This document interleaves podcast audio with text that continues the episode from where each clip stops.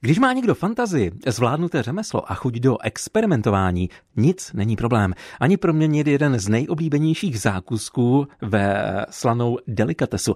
Tak to přetvořila mladá cukrářka z Frýdku místku Lenka Rusnáková Větrník. Jeho slaná varianta boduje zejména u mužů, ale třeba vás teď inspirujeme i k přípravě originálního silvestrovského pohoštění. S Lenkou Rusnákovou totiž natáčela Romana Kubicová. Když jsme se spolu domlouvali, že natočíme slané větrníky, tak jsem se trošku otřepala, protože když se řekne větrník, každý si představí tu sladkou polevu, že jo, sladký krém, tak jak je to se slanými větrníky? Jsou dobré? Jsou vynikající.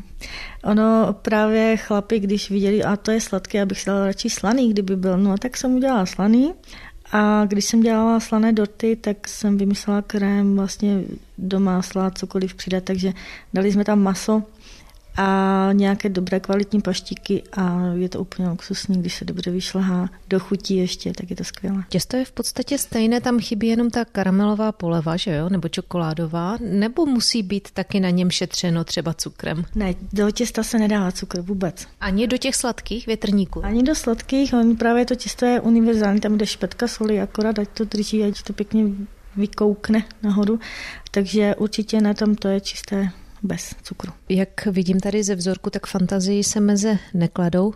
Ochutnala jsem větrník s paštikou, tady to vypadá s nějakou sírovou pěnou třeba? No, je to tvaroh a tavený sír, taky dobře ochucený a jak vidíte, tak vlastně je tam gouda, což tak jako změní takovou tu chuť a ty sírové jsem dělala vlastně bez nějakého salámu, ať to můžou právě lidi, kteří maso nejí. Takže z toho rozumím, že to je opravdu váš vlastně výmysl? Jo.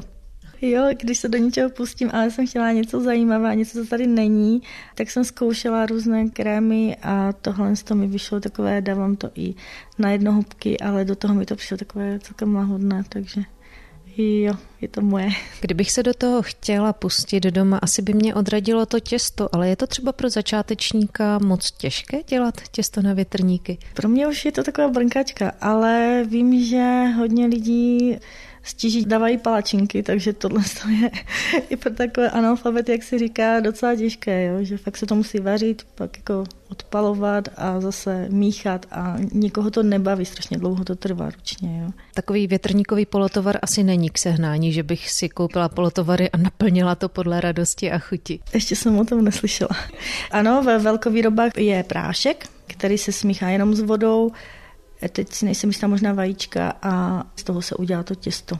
Jo, že už se tam dá jenom horká voda a nemusí se to tak složitě dělat, ale fakt je to jako v desetikilových pytlech, takže to se jen tak nikomu nedostane. Naštěstí nás poslouchají šikovné dámy, pro které větrníkové těsto určitě nebude tak těžké udělat. No a nám ostatním aspoň malá útěcha, protože když jsme se bavili o těch větrnících, tak jste zmiňovala, že na Silvestra budete dělat slané cukroví. Je teda ten nápad podobný, třeba, že to zase plníte nějakou to paštičkou, třeba takové jako, já nevím, co se plní, takové ty ořechy nebo včelí úly? To je zase nějaký dobrý nápad, ale jsou to rohlíčky, těsto je vlastně slané a přidá se do toho parmazán. Pak jsou to něco jako linecké kolečka a mezi tím je nějaké dobré chorizo nebo nějaký dobrý salámek. Ale v podstatě i takové ty jakoby linecké košičky drobné a s nějakou právě tou pěnou dobrou taky taky jsou příjemné. Tak to nám Lenka Rusnáková dala trochu inspirace na slané, originální silvestrovské pohoštění. Romana Kubicová, Český rozhlas. Posloucháte Český rozhlas Ostrava, rádio vašeho kraje.